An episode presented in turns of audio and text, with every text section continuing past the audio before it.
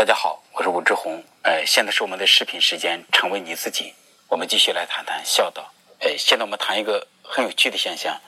呃，之前我们讲过这个术语“自体客体”，就是当我们再稍重复一下，“自体客体”的意思就是，呃，虽然你是客体，就是你是我身体之外的一个事物，但是我觉得你是我自身的一部分，所以这就叫做所谓的自体客体。那么接着我们再现在讲一个很有趣的现象，叫。可控的第三者，当然这是我自己的，就是自己提出的一个，也不也不算术语，我一般不太喜欢这个严格的术语，我自己所以讲了一个比较简单的词儿。什么叫做可控的第三者呢？呃，就比方说我现在在给大家这样讲视频，其实我难免会有一点点紧张。你看，当紧张的时候我在干嘛？我这个手这样这个握在一起，当我的手握在一起的时候，其实这就给了我一种掌控感，其实就是。因为我们人很容易感觉到各种各样的失控，所以我们就是，呃，比方说最好是彻底的放松。就比方，假如我完全放松的话，如果能达到这个状态呢，最好不过。但有时候，当你彻底放松的时候，可能会带来一些失控感，这个失控感让你不舒服。那么这时候，你可能要寻求一些东西去掌控。那关于这个可控的第三者，就是，呃，我们先讲一个很有名的现象。就是高音歌王帕瓦罗蒂，他有一个习惯，他到一个就是舞台要做演出的时候，他一定要到这个舞台的后方去找东西，而找什么呢？他就是他要找一个钉子，那个钉子最好是生锈的，而且是弯的。如果找到这样一个钉子，他就大喜过望，他觉得这次然后他这次演出就会非常的精彩。如果他什么都找不到，他就会非常的沮丧，以至于这个演出甚至都进行不下去。那当然，现在大家都知道那个帕瓦罗蒂这个习惯，所以在他演出之前，那么主办方都会有意的，呃，在后台给他备上一些钉子。那么其实这也是同样的一个道理，演出是一个非常有张力的事情。虽然帕瓦罗蒂已经就是是一个非常成功的演出者，但是他仍然寻求一个绝对可以被他掌控的事物。其实大家想想，这也有点类似于自体客体的这种概念，是吗？就是他，只不过他现在作为一个成年人。我们不会把那个东西视为是我自身的一部分，但是那个东西对自己来讲是一个彻底可以掌控的事物，所以他把那个生锈的钉子一般放在自己的衣服口袋里，啊，他也可以很好的去做事情了。呃，类似的这样的事情非常之多。那么可控的第三者可能是人，可能是物，可能是一个事件。就比方说，对那个帕瓦罗蒂来讲，他寻找的是一个物，呃。那么对我来讲，就是比方我还有另外一件事情，但我在讲课的时候，就是我就必须，就是我就喜欢用用这个手麦。你比方如果让我用这用这样的麦，我就会不习惯。为什么呢？因为两个手空空的，不知道怎么办。所以我就需要有一个这个手麦。但是当把手麦拿到手里，就好像一个战士手里拿到了一把枪，那这个时候就有了一种这个控制感。然后这时候我就突然之间就变得精神很多，我能感觉到这里面微妙的差异。呃，那还有可能会是人，就就比方说，呃，我跟很多企业家谈过，我发现有几个企业家，特别是女性企业家，他们在最初做生意的时候都有这么一个问题，呃，他们都是女强人，但是如果他们自己去谈生意，就会谈不成；如果让他们的丈夫去谈，他们的丈夫通常能力都比他们要弱很多，也会谈不成。那最好是怎么去做呢？就是他们两口子一起去谈生意，谈生意的时候，因为那个男人就是能力不行，那会怎么办？就是这个女人就和对方这样去谈判，那个男人只需要在旁边坐着就好了。结果就是这个时候生意就能谈得下来。那么这个男人就起了个什么功能呢？他其实就起了一个可控的第三者的这么一个功能。那么当这个女人面对就是谈判对象的时候，她是感觉到很紧张。但是当她看见她的先生，就是她就有一种就是呃。可以掌控对方的这种感觉，所以这边是失控的，而这边是可以掌控的。所以这样一来，就是在有这么一个人存在，他就会就是变得好很多。所以我因为这个现象，我曾经写过一篇文章，就是我把这个称为叫做婚姻中的陪衬。呃，经常我们会觉得这个婚姻中的某一个人，特别是强人，会觉得那个弱的那个人觉得可有可无，简直是乏善可陈，然后对他各种各样的瞧不起。但是，假如对方真的离开自己，自己就会崩溃。而那个时候才发现，原来那个人对自己是如此的重要。那么，实际上就是那个人就起到一个，他绝对可以被你掌控，那么这种绝对可以掌控的这么一种感觉，给了你一种很高的安全感。啊，讲到这儿，我们再回到这个孝道上来，其实就是孝道就允许父母对孩子进行绝对的掌控。你不仅是要听我的话，如果你不听我的话，我可以弄死你，而且我弄死你，这个法律会怎么说呢？当然，我们讲的现代法律肯定不行了，在过去的法律里头，那简直就是好像父母对孩子有生杀予夺的大权。那么这种彻底可以掌控孩子的性命，就是这种感觉给了中国的父母们一种很深的掌控感。这样一来，让他们面对复杂的这样外部世界，就是他们会就是感觉好很多。所以以至于你大家就会知道，特别是在中国，国外也有这样的现象，但是以我所知，中国这种现象非常非常的严重，叫什么呢？叫窝里横，就是常见于父亲，当然母亲也非常之多。就是他们在外部世界非常非常的善良，口碑极好，但是回到家里就是恶魔。那么对男人来讲，就是打老婆、打孩子，而且打孩子的时候经常朝死里去打。而且你会发现，经常这种现象，那种看上去特别善良、特别老好的人，结果在家里转身就变成一个恶魔。那为什么呢？因为他们面对外部世界的时候，其实他们是柔弱无力的。呃，在这个。危险的外部世界，他们觉得自己需要打点起十二分精神来，而且需要讨好别人，这样他才能够不被别人攻击，才能够掌控形势。但如果回到家里头，他就想做一个彻底的为所欲为的满，让别人来满足他全能自恋的这么一种现象。所以他对自己的老婆、对自己的孩子想打就打，想骂就骂。那么这种我可以任意的处置你，就是这种感觉给了这些父母们一种就是。就是很深的这样的控制感，哎，但是这次呢，我们并不是主要来谈这个，就是孝道这件事情，就主要是讲这个可控的第三者这样一种很很有趣的这么一种现象。嗯，像还有就是，其实最好的我会这样来理解：如果你控制一个人，那真的是对那个那个被控制者是一个巨大的伤害。所以最好的办法是什么呢？如果你能够控制一个物，那这样一来就会好很多。呃。而且这里面事情是非常非常微妙。就比方我知道一个，就是我一个企业家朋友，他很厉害，就是当然他是女强人。他去谈生意的时候，他会怎么办？他兜里总是放着一堆一堆，就是放着几块糖。所以过去去谈生意，谈着谈着，突然之间他把糖拿出来说吃糖吧。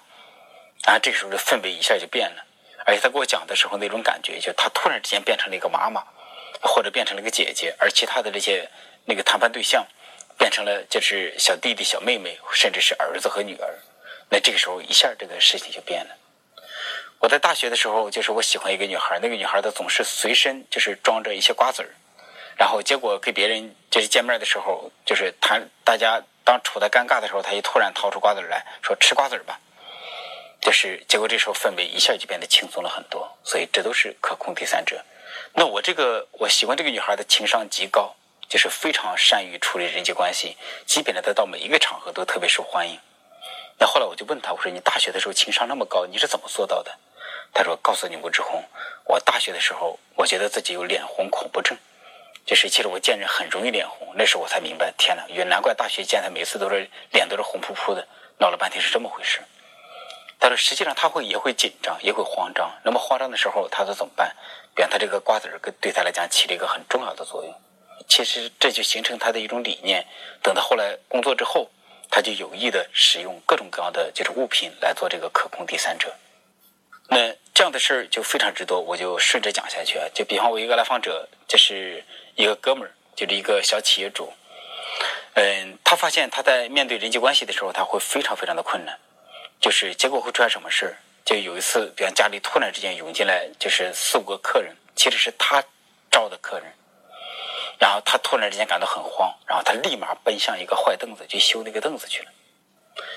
就是他老婆非常非常难以理解，你到底在干嘛？你的客人来了，你干嘛去修凳子？因为面对客人，他感觉到很紧张。就是当他去面对那个凳子的时候，那个凳子是可以彻底被他的长辈他掌控的，所以这也给了他一种安稳感。而且那个凳子已经坏了几个月了，他从来没去修，结果来了客人，他就突然间修凳子去了。所以你这样可以观察，就是在人际关系里头，其实有各种各样的迹象来显示一个人有多紧张。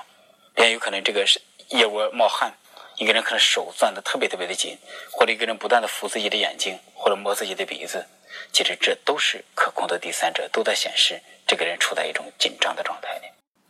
哎，当然紧张很正常，因为大家知道，最让人紧张的是什么呢？最让人紧张的不是科研，不是高考，最让人紧张的就是人和人之间，因为人是这么一种东西，人很难被掌控，没有人愿意被你掌控。所以，就是当你有很强的掌控欲的时候，你在人际关系里头，你你知道没有人喜欢被你掌控，所以你总是处在各种各样的紧张当中。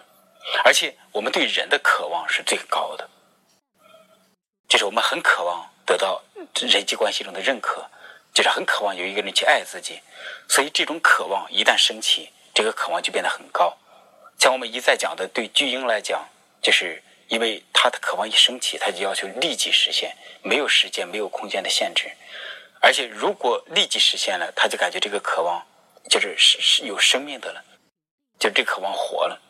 如果这个渴望没有实现，他立马就会死去，就他就变成死亡的能量。所以，很多人在人际关系中特别特别的紧张。嗯，所以这个时候我们总需要各种各样的这个可控第三者。当然，我作为心理医生呢，有时候就是我就会有意的，就是使用一个技术，让这个紧张变得更强。那为什么要这样做呢？因为当这个紧张变得更强的时候，那个来访者心里的一些东西就会被强烈的激发出来。那这个技术是什么？特别简单，就是沉默。你比方说，当有些来访者讲话的时候，我就非常安静的听他讲。当我知道如果这个来访者功能很高，那我甚至就会。非常非常安静，我就只在那儿听，专注的听他讲，可能五分钟、十分钟没有任何回应。呃，这时候你会发现，就是很多来访者他就会，就是就算功能很高的、情商很高的人，内心相对比较健康的人，他也觉得很紧张，他就会问你：“吴老师，你怎么了？”那我这个时候我就有时候我会继续沉默，以至于把他一些感觉逼出来。那当然，如果感觉对方受不了这个张力，那我就会问他：“我说，那在这个紧张中。”在这我沉默的时候，你会怎么样？哎，那对功能特别低的来访者，就是说那个心理问题特别多的来访者，你会发现沉默是一个非常要命的事情。嗯，甚至我可以有这种感觉，对那个问题特别重的来访者，哪怕我沉默一秒钟，他们就会紧张。那这个紧张里头有什么呢？他们普遍的说法是这样。那我就问他，当我沉默一秒钟的时候，哎，你会什么感觉？基本上这些来访者都会说：“吴老师。”你是不是不喜欢我？所以就是对于这些来访者来讲，他就希望这样子要非常热情。他一说话，我说嗯，或者我说哇很棒，或者立马给予解释，就好像我们之间不能够有一秒的停顿，必须他有一个声音起来，我这儿有个声音起来，他有个声音落下，我有个声音落下，要这样才行。当然，我们还会知道，最有张力的关系是什么呢？最有张力的关系就是恋爱。就而且恋爱还具备这这个特点，你在恋爱的时候还不适合就是叫别人跟你们一起出去什么，最好是一男一女，就是当然我们知道现在社会很复杂，有可能是两个男人或者两个女人，嗯，但是无论如何，恋爱都是一个非常有张力的这么一种状态。那你们怎么办？你也知道，呃，你们需要做一些事情，比方一起看个电影、吃顿饭，或者出去旅游，或者就是做点有趣的事情。就是看起来是为了让你们这个事情变得更有趣，实际上是因为如果两个人就这样面面相觑，那是要两个人非常牛或者非常非常相爱，你们才能够完全享受。只有你们两个人在一起，中间没有任何的这个可控的第三者。呃，但是那个张力太大了，特别是在恋爱初期，所以你们需要一起做一些事情，看电影、吃饭、听音乐会这些东西，其实就是一个可控的第三者。让你们两个关系里的张力，就是分一部分到这个第三者上。比方说，两个人突然之间变得很紧张了，但是好吧，那我们哎谈谈电影吧，然后呢我们看看电影吧，我们谈谈刚才的电影呗，一下就变得事情好像绕了一个弯儿，这个张力变得好了很多。就是所以这是一个非常简单的技技巧，是吧？当你在恋爱的时候，多做一些有趣的事情，就是这是为了减轻你们两个之间的张力，而且让你们有一种不至于老处在失控的这个状态里。那么讲到这儿，我也讲我的一个现象，就是说，呃，就是我就发现我很容易吃多，就是特别是在跟朋友聚会的时候，但是我并不是一个就是口欲期特别严重的人，因为我小之前都讲过，我是吃奶吃到四五岁的人，所以就是我的口欲得到了足够的满足。就是所以我对口欲并不是那么那么的喜欢。但是为什么我反而容易吃多呢？就是呃，特别是最近几年，就是我感觉都不知道是年龄大了，还是因为现在什么原因，反正我觉得现在我好像吃一点点，经常就可以了，但是还是容易吃多。那结果就是过去都没有很好的觉知，结果有一次去去吃火锅，那火锅我是比较爱吃，因为火锅吃的特别辣，叫什么？但那次那火锅一般般，但是结果那次火锅吃的特别多，我感觉第二天我一天都不要吃东西了，我得花一天的时间来消耗那次火锅那个量。后来就是当天晚上我就在思考，我到底是怎么了？但是因为有这个可控第三者的概念，我就在想，那火锅可能是一个可控的第三者。那么也就是我跟那个当时一个哥们儿，我跟那个哥们儿之间谈话，可能有些东西让我有些失控。那我就按照这个思路思考，那我就就后来迅速发现问题，因为我是个很难拒绝别人的人，而对那个哥们儿呢，给我提了很多要求，就是当然他是请求，他并不是要求我必须这么做。但是我是个很难拒绝别人的人，就是，但是我现在好处，我现在不再立即答应别人，我说那你容我想想。呃，但是通常我会这样说：当当我对你说“容我想想”，其实我拒绝你的可能性是非常大的。那么结果就是，当我明白这件这个对方的这给我提了很多要求，让我有了很大的张力之后，那我就当天晚上我就给那个哥们发了发了一发了微信，我就对他说：“你今天给我提了很多很多要求，我不能做到，我只能做到其中一两个事情。”其实对方给我提要求，我想拒绝他，这就构成了一个巨大的张力。那个这里头就是，就是，那我为了逃避这个关系里的张力，结果我就转移到就是那个火锅上，所以就不断的吃东西，不断的吃东西，最后把自己的胃就是喂得很饱。所以这个时候，我既不是饿了，就是也不是就是口欲上想吃，而仅仅是为了逃避谈话中的张力，结果变得吃很多。其实我相信这样的人很多，就是你们可能很多人。就是之所以吃很多东西，你真的并不是爱吃这个东西，就是因为在聚会的时候，你发现就是你不知道怎么处理人际关系，你不知道怎么调节气氛，干脆这样吃东西了。那这样讲，我们继续再引申，你看中国式的请客吃饭，经常都有这个含义。中国人特别爱在饭桌上吃那个解决问题，是吗？其实大家都知道，老外的话就是，特别是欧美的人，他们通常不喜欢在饭桌上去谈生意。那问题在哪儿呢？因为就是依我所知，对外国人来讲，他们就特特别是欧美人来讲，他们也当然也好吃，但是没到我们这个份上，而且他们会这么认为，他们会认为很多东西比吃饭更有趣，很多东西比吃饭更重要。比方说把生意谈好，或者一起做一些有趣的事情。就比方说在那个我去巴黎、去伦敦的时候，都会发现他们的那个就是在夜店里的方式是怎样呢？或者在咖啡厅里头。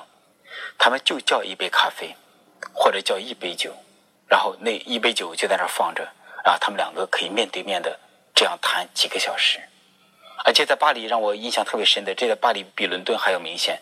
巴黎的桌子大概也就这么这么大，然后方方正正的一个小桌子，而且大家都知道欧洲人比我们块大是吗？所以就是他们两个块很大的人就这么正襟危坐。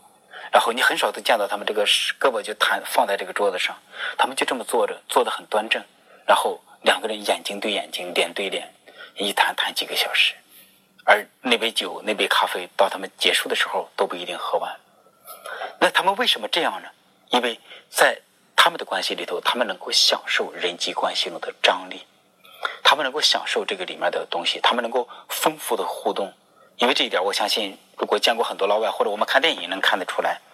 你看，就是，呃，也许全世界的人都比中国人表情更加丰富。当然，这个可能说的夸张一点。我相信有些少数的这个民族还是会比中国人这个脸更加刻板。但是整体上来讲，很少有其他民族比汉族人脸更加严肃的了。那就是因为就是他们的很丰富的互动，他们可以享受这个东西，所以。对他们来讲，这样面对面的沟通和交流是一件很享受的事。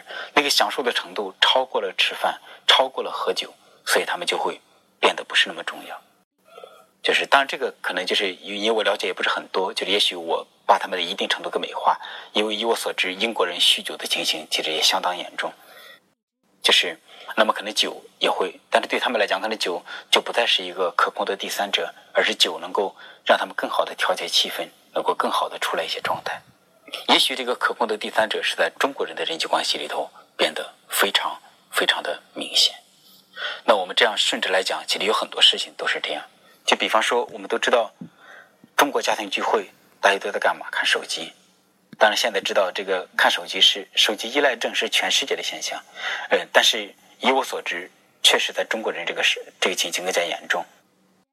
我们去呃欧洲旅游的时候，也包括去我去南极、北极去旅游，都发现这个现象。基本上一下五星级酒店，因为我去的都是住的那个非常非常好的酒店。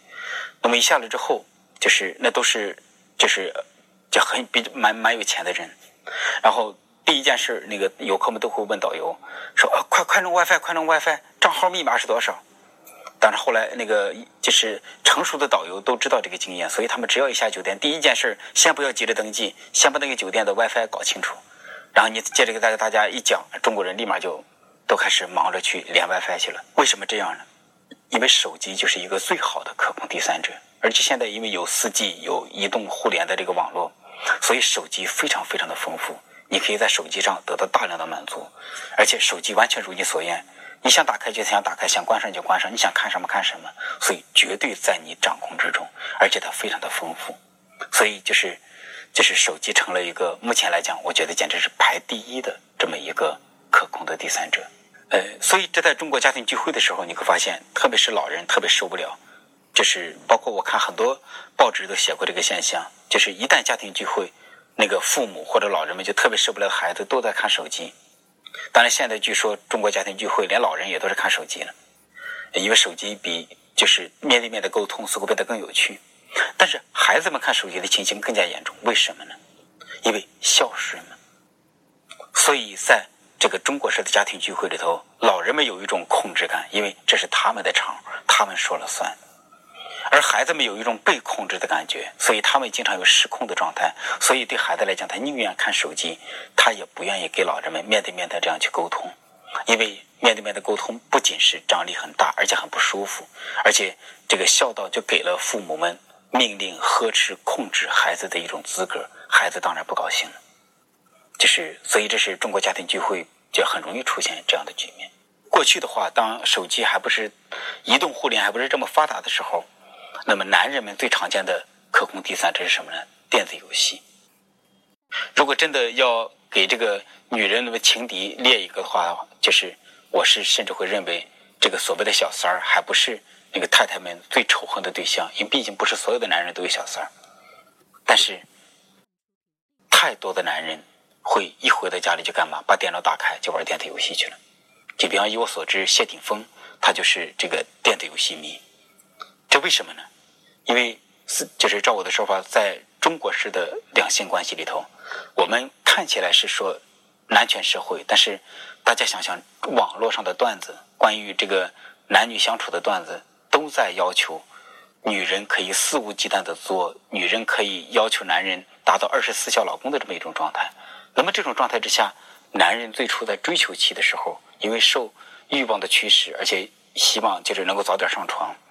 所以，就是男人会花尽心思去讨好女人，但是一旦上了床，一旦关系稳定了，那么男人干嘛还要这样去讨好女人呢？干嘛还要那么费劲儿去做这件事情？但是，这个网络上的各种各样的关于中国式两性关系的段子都在讲，男人就应该围着女人转，男人就应该顺着女人的情绪走。所以，这是一种谁都不喜欢做这样的状角色。所以，当关系一旦确定下来之后，男人就觉得我围着你转，我整个处在一种失控的状态，我宁愿去打电子游戏，电子游戏完全被我控制。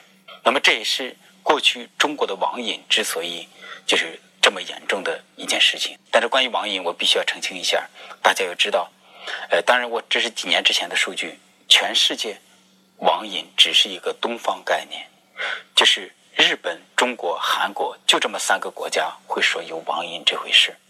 呃，全世界的网瘾治疗中心百分之九十五以上都在中国，其他的就分布在韩国和日本。那么其他国家就没有治网瘾这回事。但是后来就是中国对网瘾的一个提法也进入这个叫 DSM-4，就是说，当然这是一个精神病学的诊断的这么一个手册。就是所以说，中国的对网瘾的一个诊断也算对世界有所改变。但是大家要明白，只有中国才会这么重视网瘾，而在这个其他国家，并不是把那么把网瘾当回事那网瘾它有多方面的原因，一个是中国把网瘾当做洪水猛兽，再一个可能中国的孩子上网确实比较严重。为什么呢？也是同样的原因，因为孝道，因为听话的教育，给了父母肆无忌惮的入侵孩子空间的这么一种。权利，所以孩子他也要寻找可控的第三者，这是那他怎么办？他不能控制父母是吗？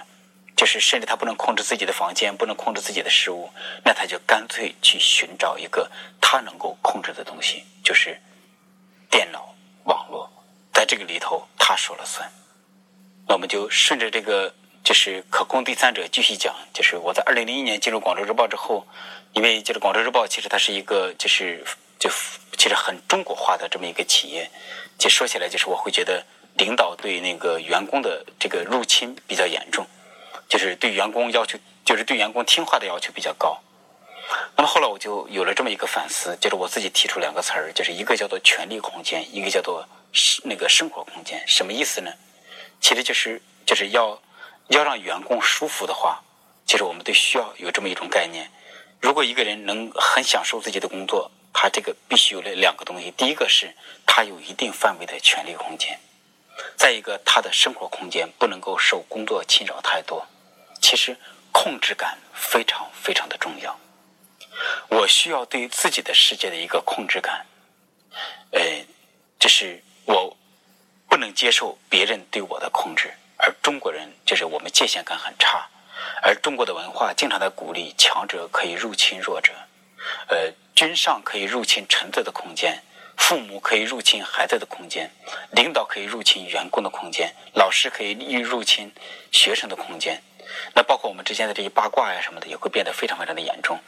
那么实际上，我们都是对空间的这么一种就是不够尊重。所以实际上，我们每个人都需要有一块独立的属于自己的空间，在这个空间里头，我说了算。就所以，我觉得这是一个。蛮简单也蛮基本的概念。那么虽然就是我会认为我是一个学者型的人，但是我经常不喜欢这个学界的一种自恋。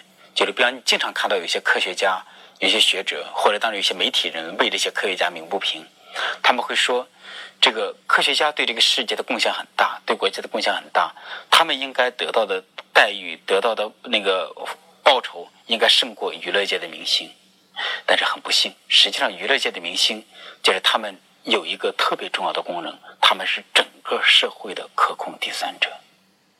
呃，娱乐明星的生活就成为我们八卦的对象，我们都可以肆无忌惮地谈论他们的事情，而且所谓的隐私啊什么的，其实很多时候在明星那边就失去了，就是这一部分。因为说起来，明星是公共人物，所以就是大家可以对他们进行一个公共的谈论，所以对他们的隐私的保护是很差的。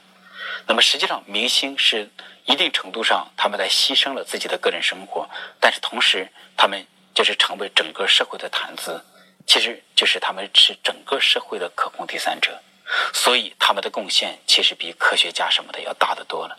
而这个社会并不是非得要所谓的进步往前走，是吗？因为这个社会就是大家需要找到这种掌控感，需要在相处的时候变得安定舒服。其实，在这个上面，八卦起了一个很重要的功能。好，那我就关于这个可控的第第第三者，我就讲到这儿。其实大家有时候可以思考，你可能就是当你容易在人际关系中失控，就是你主动的去寻找一个可控的第三者。